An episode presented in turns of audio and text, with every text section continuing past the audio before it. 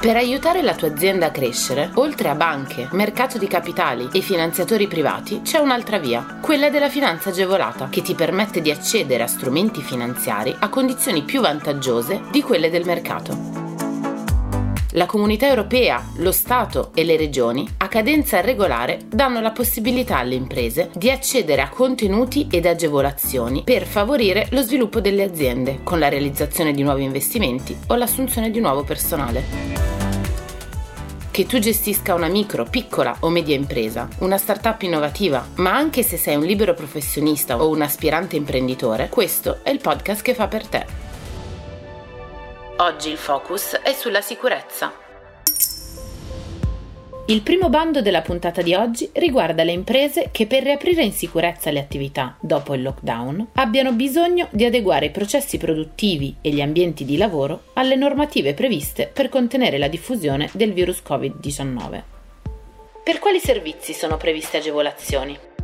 Per tutti quelli necessari a far rispettare le prescrizioni sanitarie e le misure di contenimento contro la diffusione del virus ad esempio gli interventi edilizi funzionali alla riapertura o alla ripresa dell'attività o l'acquisto di arredi di sicurezza, ma anche gli interventi per l'acquisto di arredi finalizzati a garantire la riapertura delle attività commerciali in sicurezza, i cosiddetti arredi di sicurezza. Sono ammissibili anche le spese sostenute nel 2020. Chi può beneficiarne?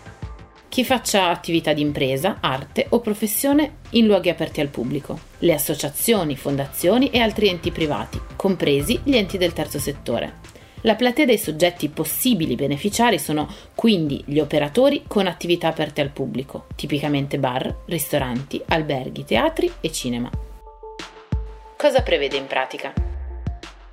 Il bando prevede un credito d'imposta utilizzabile dal 1 gennaio al 30 giugno 2021 esclusivamente in compensazione o, in alternativa, sempre entro il 30 giugno 2021, può essere ceduto anche parzialmente ad altri soggetti. La misura copre il 60% delle spese sostenute nel 2020, ma attenzione, la cifra sulla quale va calcolata la percentuale non può essere superiore agli 80.000 euro.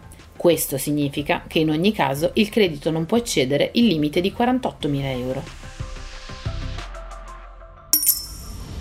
Parliamo di sicurezza sul lavoro. Con un nuovo bando ad hoc, lo Stato vuole incentivare le imprese a realizzare progetti per il miglioramento dei livelli di salute e sicurezza sul luogo di lavoro, riducendo i rischi aziendali. Per quali servizi sono previste agevolazioni? La manovra si muove su quattro assi di intervento. Il primo, progetti di investimento e che riguardino l'adozione di modelli organizzativi e di responsabilità sociale. Il secondo, Progetti per la riduzione del rischio da movimentazione manuale dei carichi. Il terzo, progetti di bonifica da materiali che contengono amianto. E infine il quarto, i progetti per micro e piccole imprese operanti in specifici settori di attività. Chi può beneficiarne?